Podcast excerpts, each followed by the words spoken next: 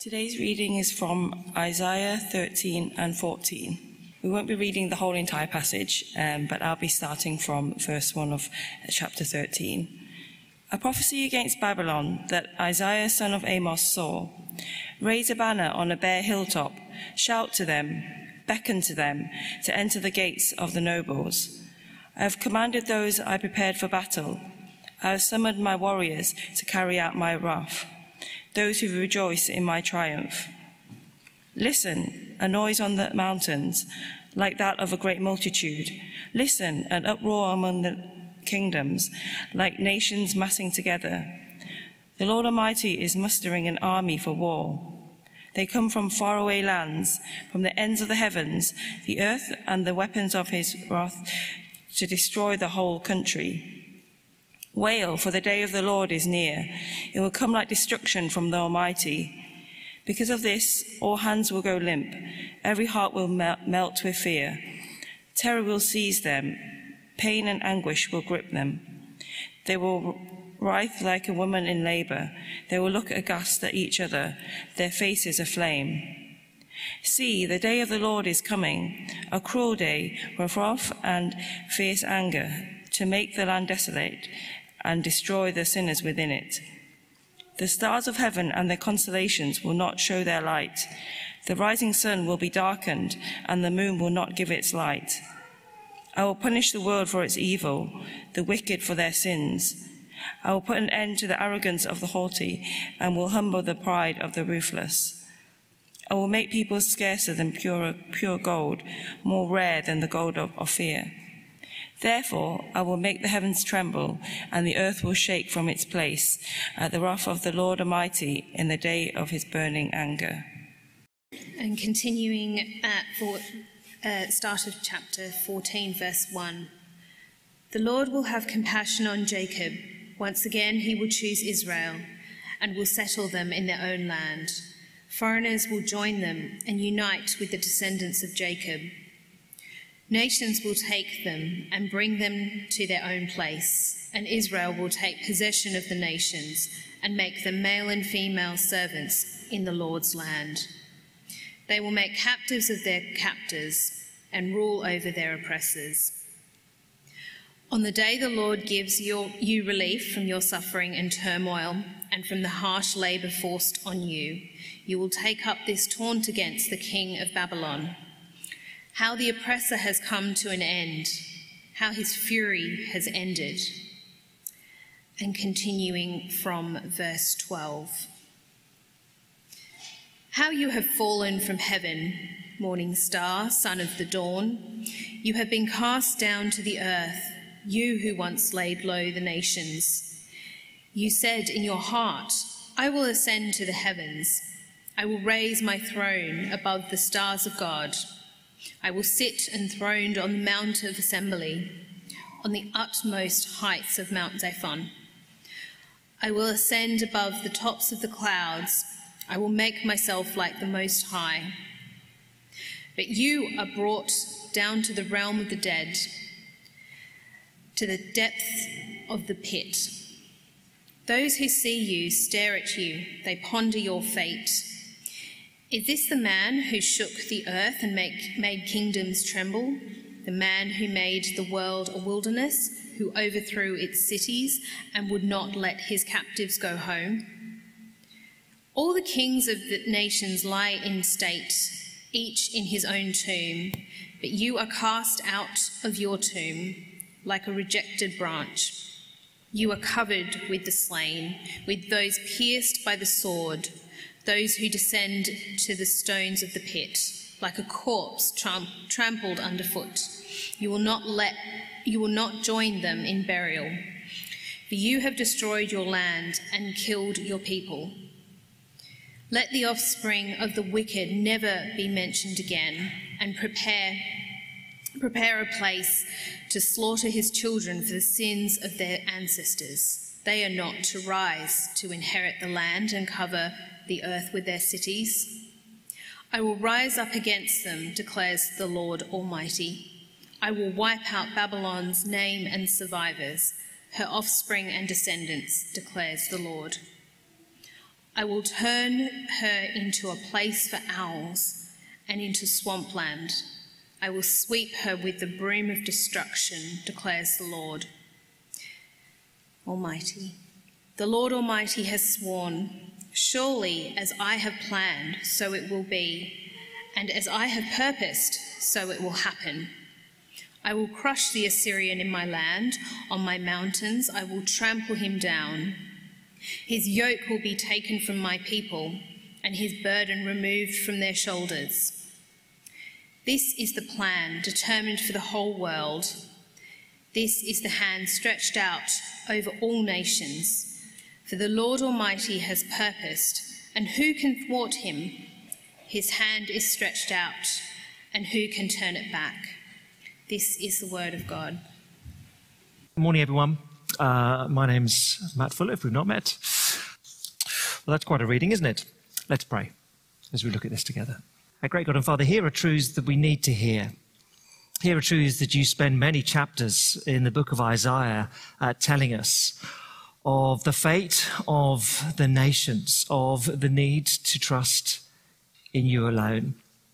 Father, would we, we understand this rightly, understand the language rightly, understand what it means rightly, so that we're not distracted by some of the details, but we do what we're meant to do.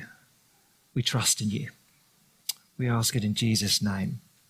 Amen. Now, even if you know nothing about football and care nothing about football, you may have read about football uh, this week because uh, the news this week was full, of certainly at the beginning of the week, of the Dirty Dozen clubs, uh, English and European, who had set up this uh, this new European Super League, and uh, the 12 sort of biggest clubs, probably not, but anyway, they think they are. And um, they've set up this, this, trying to set up this new European Super League. And yeah, we'll make a lot more money because we are the important ones. And the rest of you can bow before us because you'll have to bow before our financial power and our influence. And this new empire lasted 48 hours and then uh, somewhat embarrassingly collapsed. Now, I don't suppose, I suppose in time we'll hear more of the details. It seems that amongst the dirty dozen, the English slimy six, yes, I've been reading probably a bit too much, um, of the, the, the, slimy six, some were in the vanguard of leading this new league. And a couple of the clubs, apparently uh, Man City and Chelsea, sort of didn't really want to join, but felt, oh, we sort of have to, don't we? Because if we don't join, well, we'll be left behind. If we don't join, will just be crushed by the financial might of uh, these other clubs. Or maybe that's the case. I, I, the details will come out. But um, that's very human, isn't it? I, am probably, I don't really want to do this, but I, I've just got to join in. Otherwise, I'll just get crushed by this new company, by this new clique. I'll have be friendless. It can happen in the playground as well as in the boardroom, as well as in global democ- uh, d- diplomacy, I guess. Scared that no one will have me, I'll be left alone, so I best join some form of gang. Well, that's where we join the small little nation of Judah in the book of Isaiah. Tiny, tiny little nation surrounded by much bigger players thinking, well, who do we join? We've got to join some gang or, or we're left on our own. We can't, I mean, we're told to simply trust the Lord, but let's be honest, that is utterly impractical when there are armies ranged against us. So we need allies. We need treaties with other countries. And so the prophet Isaiah brings this message. I'm really just going to spend a month in chapters 13 to 27 of the book of Isaiah, a decent length chunk, but really it's only got one point. Don't trust in other nations, trust in me says the Lord. He's going to say that. It's taken 15 chapters, but that's what he's going to say. Don't trust in other nations, trust in me. And in the New Testament, that language gets translated a little bit. It's a bit more don't trust in the world, trust in me. This is simplistic, but other nations in the Old Testament, the New Testament uses the phrase the world. But we'll get to it. Now, uh, it's going to be a slightly longer intro than would normally be the case, but I need to locate us a little bit in history so we understand it. If you remember, uh, 18 months or so ago, when we started, uh, we had a little run in Isaiah 1 to 12. Uh, right at the beginning of the book, chapter 1, verse 1, tells us when Isaiah is writing. He's writing in about 70, excuse me, 735 BC. And the big threat is Assyria. Assyria is the dominant empire of the day, and uh, we looked at it uh, in simple terms, a bit like this. So let me try and recycle this for you. Um, so Assyria, that's the really big, scary cat. Little Judah, that's who we're concerned about. Isaiah the prophet is speaking to poor little Judah, this tiny little mouse. And then there's other sort of bigger rats as well. The Philistines, Moab, Egypt. And Judah's terrified by all of them. But the main threat's Assyria, so I need some friends. Which of the rats shall I ally with against the cat? I look it's as simple as I can get it, all right? Um, this is sort of years, this is centuries of history in a few animals. Um, uh, that's, that's what's going on. And so the message is you don't need these others, Judah. You've got me, says the Lord. All you need is me. And I'll protect you, keep you safe uh, against all of them. So Assyria, oops, Assyria is the big, big threat, all right? But the text keeps going on and on about Babylon. Now, in the year about 735 BC, Babylon's nothing. I mean, 150 years later, Babylon's the big dominant power. Babylon is the scary one. But at this moment in time, Babylon is nothing. I mean, you might go there for a holiday, but you're certainly not scared of Babylon at this stage of history. So, why does Babylon keep coming up over and over again? Well, because in the Bible, Babylon is just, it's a cipher, it's a symbol of opposition to God. So, picky things these, these terms. A lazy symbol that often gets used. A journalist is upset with a politician, and they'll say he's acting like a Nazi. Boris Johnson is acting like a Nazi. Now, by that, they don't mean he's tidied his hair with a load of Brylcreem, slicked it across, dyed it brown, got a little moustache, wearing all brown, flying his hand around. They don't mean that. They don't mean that. They mean he's evil. If you call anyone a Nazi, it's just sort of a lazy way of calling someone evil. Babylon in the Bible is like that.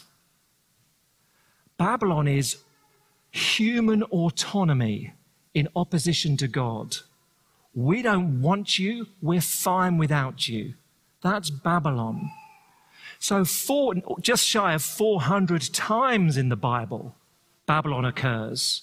It starts in Genesis chapter 11. You remember the Tower of Babel, or Babylon, you translate how you want, but Tower of Babel in Genesis 11 goes all the way to the end of the Bible. Revelation 18, 19, Babylon is destroyed at the end of because Babylon is just, it's not really a city or an empire. Babylon is opposition, human autonomy. We don't want you, God. That's what Babylon means uh, in the Bible, really, throughout it. So now, look, in our reading today, this first oracle, and uh, this whole section is just full of oracles, 13 to 20, you get five oracles Babylon, then the other nations, the rats, don't trust the rats. And then chapter 21, you go back to Babylon again, you start the cycle all over again. He repeats himself to make his point. But this first prophecy, chapter 13, verse 1, is against Babylon. You see it ends at the end of our reading, chapter 14, verse 27. Then get a prophecy, a next prophecy against the Philistines. It starts about Babylon, but it ends up, the last couple of verses, saying Assyria will be destroyed. Because in the year 735, Babylon, human autonomy in opposition to God, looks like Assyria. And you could say in the 1930s, Babylon looked like fascism. I'd say in the 1960s, Babylon looked like communism. You might get in trouble for these sort of things, but you might say in the last 50 years, Babylon looks like unfettered capitalism. You might, who knows, perhaps, don't. By the year 2050, Babylon looks like Chinese socialism. You might, you might, you might. All sort of things can change. Okay? But Babylon is human autonomy in opposition to God. That's what it means biblically. And you've got to understand that for this passage.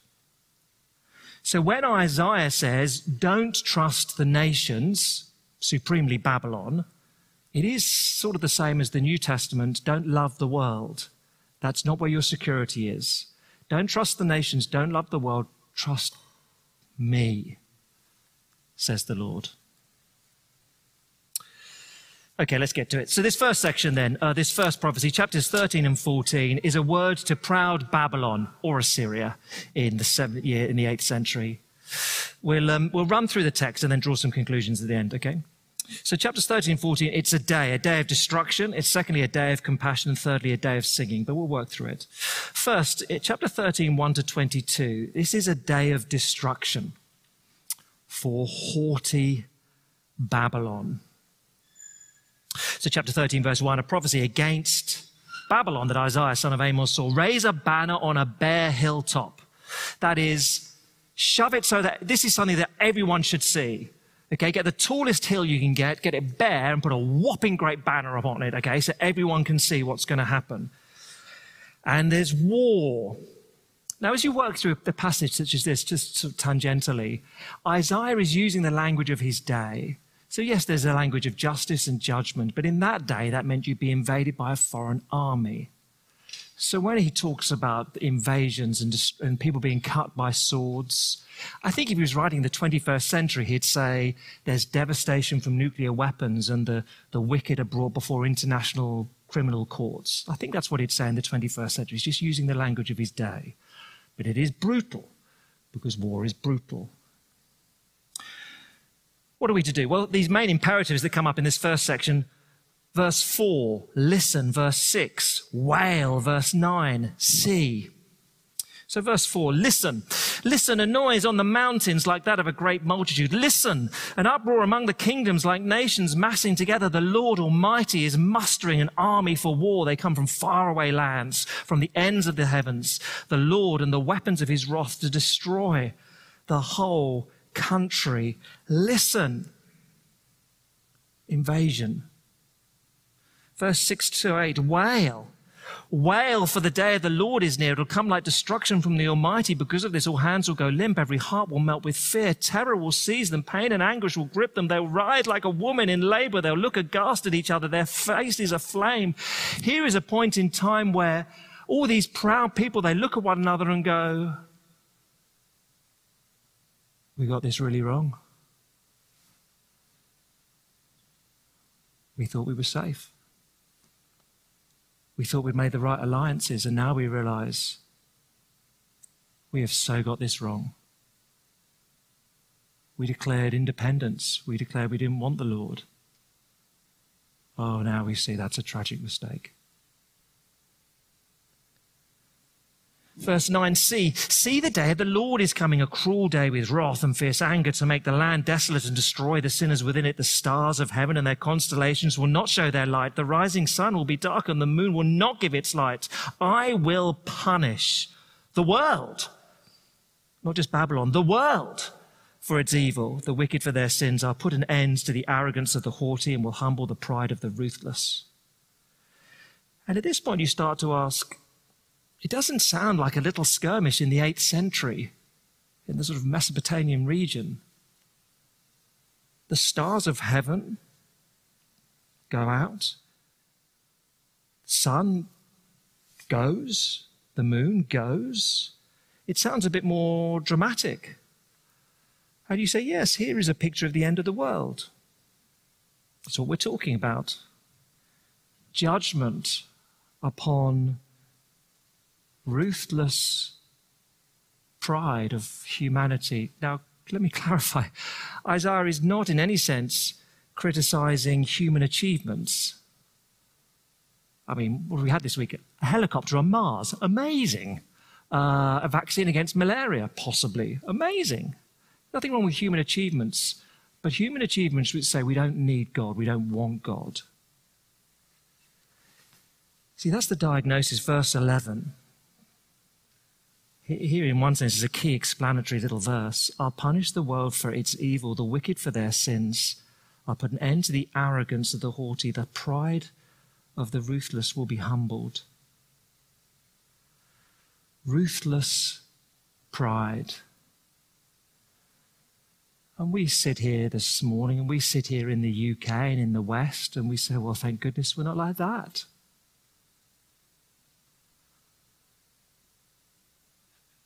And you feel a bit awkward about some aspects of history and, and, and some aspects of colonialism and, and some aspects of empire. But that's in the past, and there's no ruthless cruelty now. We're a compassionate society. And then I read this week, in the last 12 months, what do we hit now? 127,000 deaths from COVID. And in the same 12 month period, 220,000 deaths through abortion. And you think, oh, oh, we decide that those lives are important and those lives are not. And even in the most severe of lockdowns, one thing that's kept open is abortion clinics. Now, please don't misunderstand what I'm saying. I have no doubt behind 220,000 there are some absolutely tragic stories. And there is always forgiveness for anyone. My point is this what sort of culture can we be? We say we're good, we're compassionate, we care, and we decide that those lives matter and those lives do not. And this year we say Black Lives Matter, wonderful. That is a massively important message. It's still, and fetal lives do not matter. And we'll have a ruthless industry to destroy them. And at that point, you think, just as a culture, not individually, I know, but as a culture, are we a long way away from this sort of ruthless pride in what we've achieved?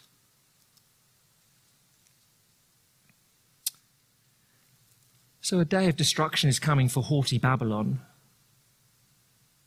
but actually it's for the pride of the world that's ruthless. The other two more briefly. Uh, the day of compassion is coming for God's people.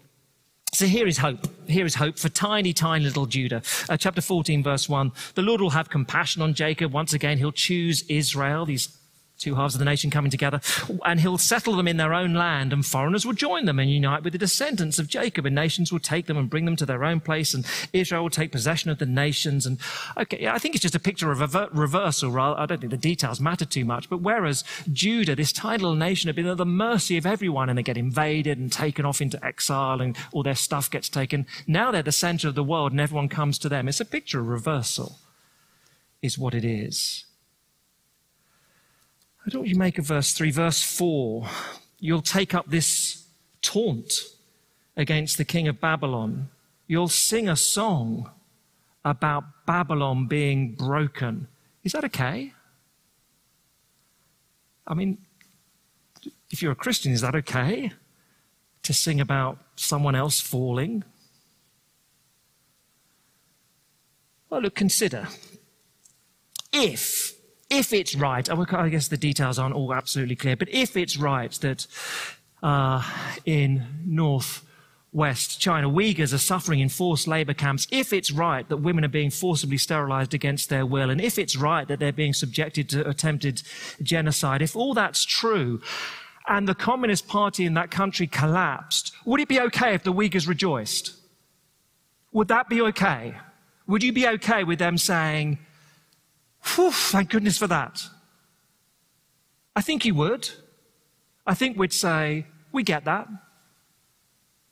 If in North Korea, Kim Jong un and his family, there's a, some sort of coup and collapse, and then actually, rather than just the next regime taking over, there's a mer- it's, it's announced it's, that North Korea is going to merge with the South. If you're one of the hundred thousand or so Christians in a forced labor camp and you hear that, is it okay for you to rejoice and sing? I think it is because of what you've experienced, and that's what is being spoken of here. The day of judgment for some is a day of compassion upon others. We get that. We can understand that. Then, thirdly, it's a day of singing for, well, a shocked, a shocked world, I think. We come back to Babylon from chapter 14, verse 5. Uh, the difference here is that rather than a nation being spoken of, the focus is upon the king. Um, some people say this is just talking about Satan. I think that's uh, none of that. It's just the focus is upon the king of Babylon. It falls upon him here. And the whole of creation sings at his destruction, verse 7. But this language Let's pick it up from verse 11. This individual, all your pomp has been brought down to the grave along with the noise of your harps. Maggots are spread out beneath you and worms cover you. That's a pretty miserable bed, isn't it? A mattress of maggots, a duvet of worms. How you've fallen from heaven, morning star, son of the dawn. You've been cast down to the earth. You who once laid low the nations, you said in your heart, I will ascend to the heavens. I will raise my throne above the stars of God. I will sit enthroned on the mount of assembly, on the utmost heights of Mount Zaphon. I will ascend above the tops of the clouds. I will make myself like the Most High. But, but you're brought down to the realm of the dead, to the depths of the pit. And the watching world, verse 16, those who see you stare at you, they ponder your fate. It, is this the man who made, who shook the earth and made kingdoms tremble? Is this the man who said, I'll make the world a wilderness? I'll turn the whole planet into a desert. I don't care as long as I'm wealthy. Is this the man? Wow. You think of some in recent years, Harvey Weinstein, who could make, make or break careers, who, who ruled Hollywood and uh, emerges as a despicable man. And you look at him now and he's in prison and he's, I don't know how much of a performance it is, but he's hunched over his Zimmer frame and he's a pathetic looking old man. And you think, is this the man that's terrified people? Well, look at him now. Do you remember pictures of Saddam Hussein finally emerging from some sort of bunker?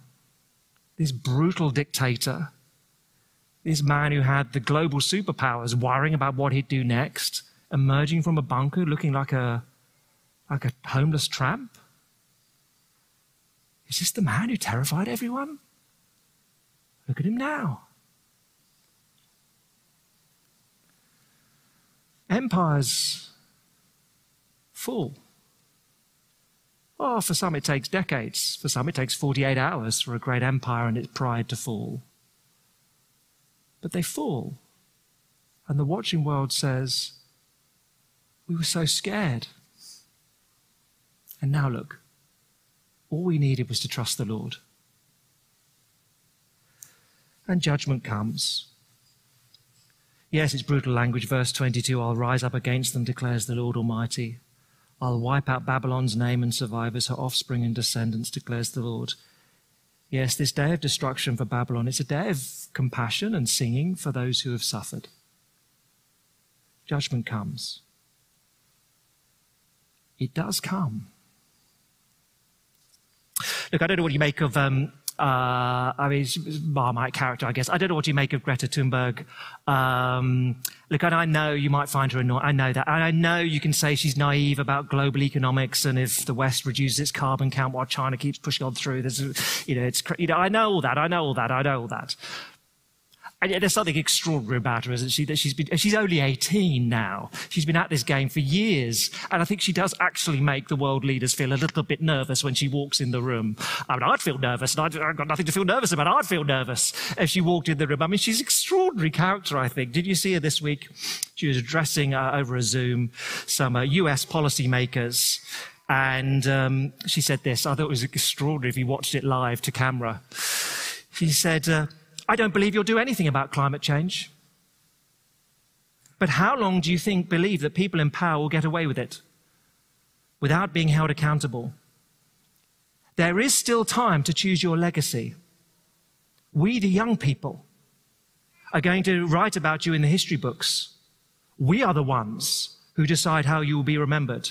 So my advice to you is choose wisely. And you think, I mean, whatever you make of her, you think, what a girl. I mean, she's extraordinary. You know, who am I talking to today? The president of, I couldn't give a hoot. This is, this is what, you know, You will be gone. I will be here. I will determine how the world remembers you. Choose wisely. I mean, it's quite punchy, isn't it? But it's nothing compared to what Isaiah is saying. You may rule the world. You may think you're the most powerful person on the planet. You may think you have all the wealth. You may think, I don't need any reference to God. I am impressive. Oh, yeah, you may all think that. But you will die, and the Lord will determine your eternity. Choose wisely what you are going to do next. What do you and I do with this? I mean, it's not meant to be interesting.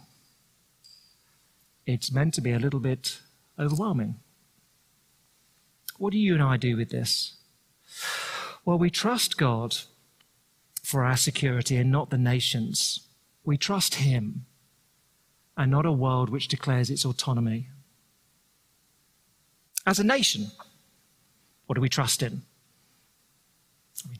Can't remember how many times in the last year I've read that the NHS is our religion. Well, look, the NHS is a wonderful thing, but we thank God for it. He's the one we trust. As a church, what do we trust in? For the Lord, yeah, but functionally. I was at an online conference. Everyone loves them, don't they?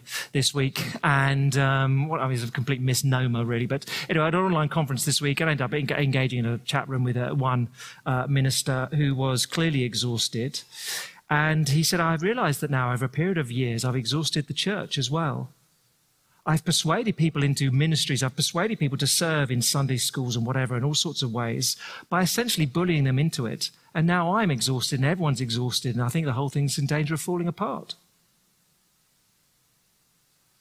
I mean, it was, I know, it was a sort of, ooh, uh, time for a coffee break. I mean, you know, I was, it was a sort of conversation you're just not expecting and you think, oh, wow.